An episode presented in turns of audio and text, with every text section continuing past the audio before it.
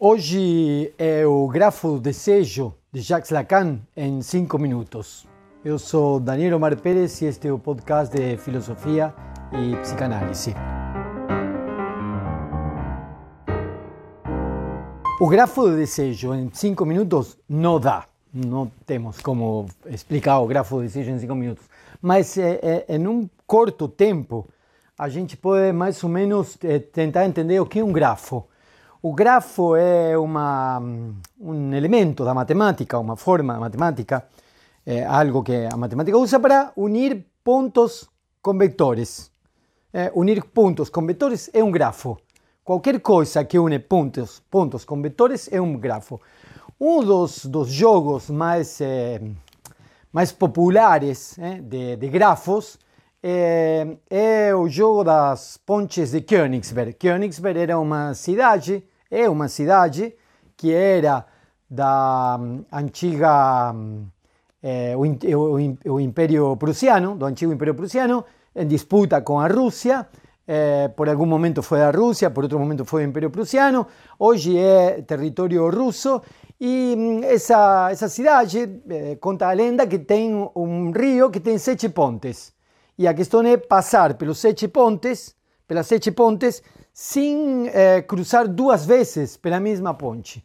Unir pontos com vetores eh, de tal forma de que possamos passar pelas sete, pont pelas sete pontes sem, eh, sem passar sempre pelo mesma, pela mesma ponte. Esse é, é o jogo e aí grafo.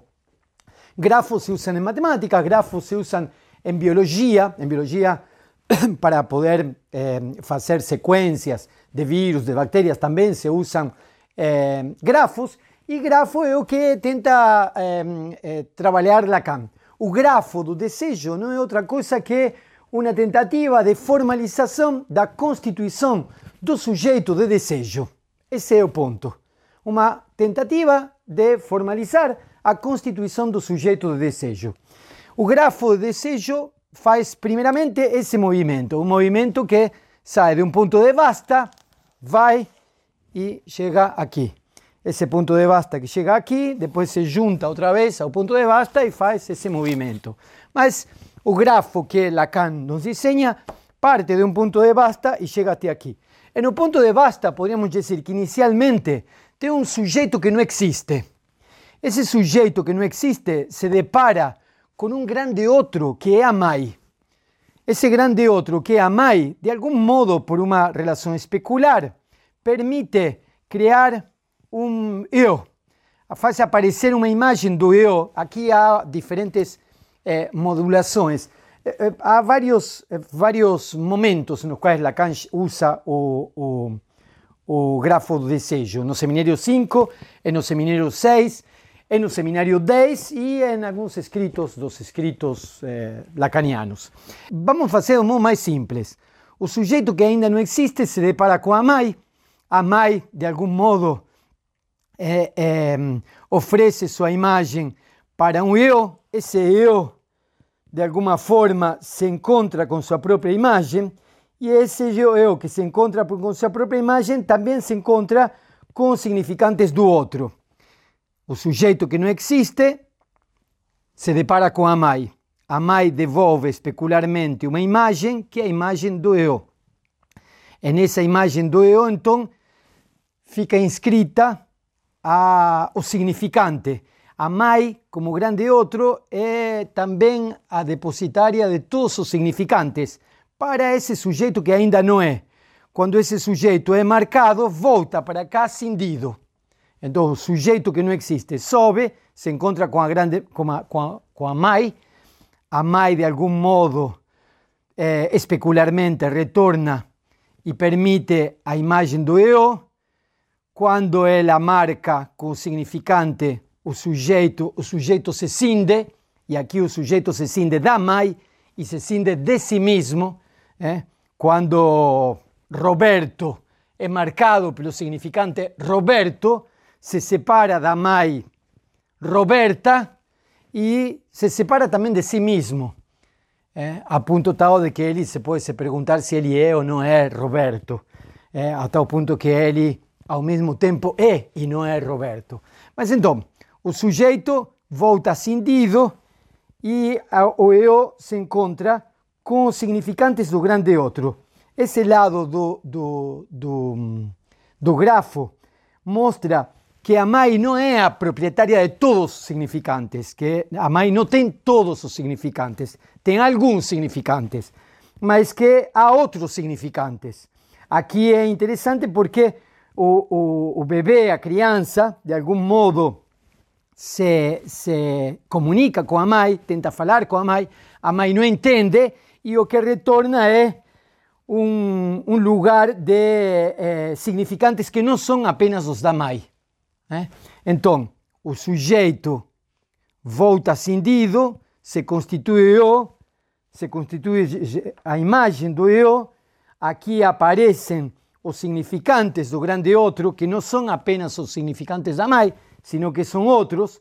A partir de aqui, ele faz sua própria bateria de, de significantes e, digamos, tem dois caminhos. Né? Já cindido e com seus significantes, o sujeito tem dois caminhos: o da demanda e o do desejo. O da demanda vai se encontrar com o significante da falta do grande outro. O grande outro que demanda eh, a partir do significante da falta do grande outro. Então, o caminho da demanda se depara com a pergunta: o que, que ele quer de mim?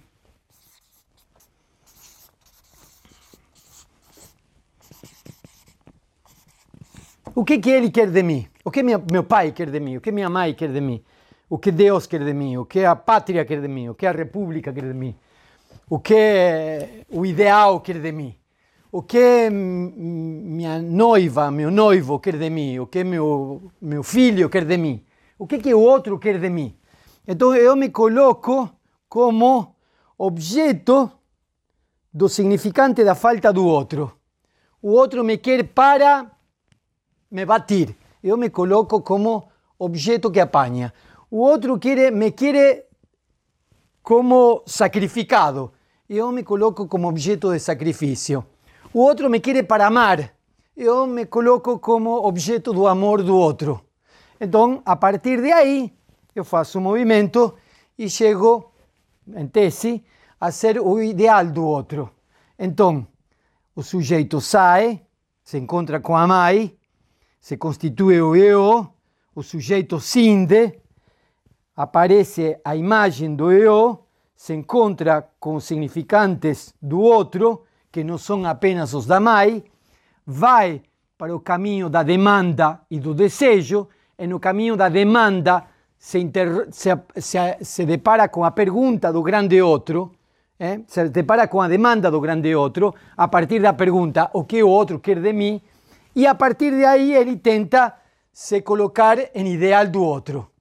Esse, diríamos, é o caminho seguro para quem quer não correr o risco. Eh? O risco do quê? O risco do caminho do desejo. O caminho do desejo, é, de algum modo, é, é, podíamos dizer tenta sustentar aquilo que aparece já na própria cisão, que não é outra coisa que a falta, sustenta a falta e, de algum modo, sustenta a falta dentro de uma construção de uma estrutura fantasmática. Esse sujeito barrado punção de A não é outra coisa que o matema da fantasia. O sujeito do desejo, o sujeito da falta, em relação com o objeto A, causa do desejo. Esse é o matema da fantasia. A fantasia em Lacan é a articulação simbólico-imaginária que tenta contornar, dar conta, eh, articular em relação com o real. Então, essa fantasia, essa estrutura fantasmática, também é a estrutura da angústia e, por consequência, do desejo. Quer dizer, não há desejo a rigor, não há desejo, nem angústia, se não há estrutura fantasmática. Então, por isso, a relação é direta com o desejo. Então, aqui temos a, o grafo. O grafo passa para a noção de demanda, esse sujeito barrado punção de D maiúsculo é uma tema da demanda. Aqui esse significante abarrado é o significante da falta no outro, do outro barrado, que de algum modo é de onde eu entendo que vem a demanda. Minha mãe quer que eu seja arquiteto. Meu pai quer que eu seja dançarino de dança clássica. Então eu me coloco é, é, como objeto da demanda do outro e tento construir o ideal do outro. Ou sustento a minha cisão, sustento a minha falta e, portanto, sustento o desejo e de algum modo articulo eh, no, na relação simbólico-imaginária o lugar onde algo assim como um objeto A, causa do desejo, pode vir a cenar como objeto em relação com aquela falta. É mais menos o ponto inicial do, do grafo do desejo. Se vocês entenderam até aqui, observem o grafo e vejam em que lugar do grafo vocês se encontram.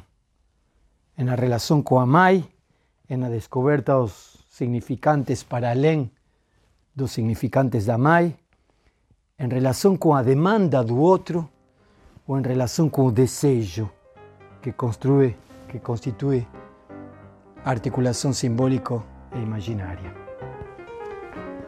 Por hoy eso, terminamos por aquí.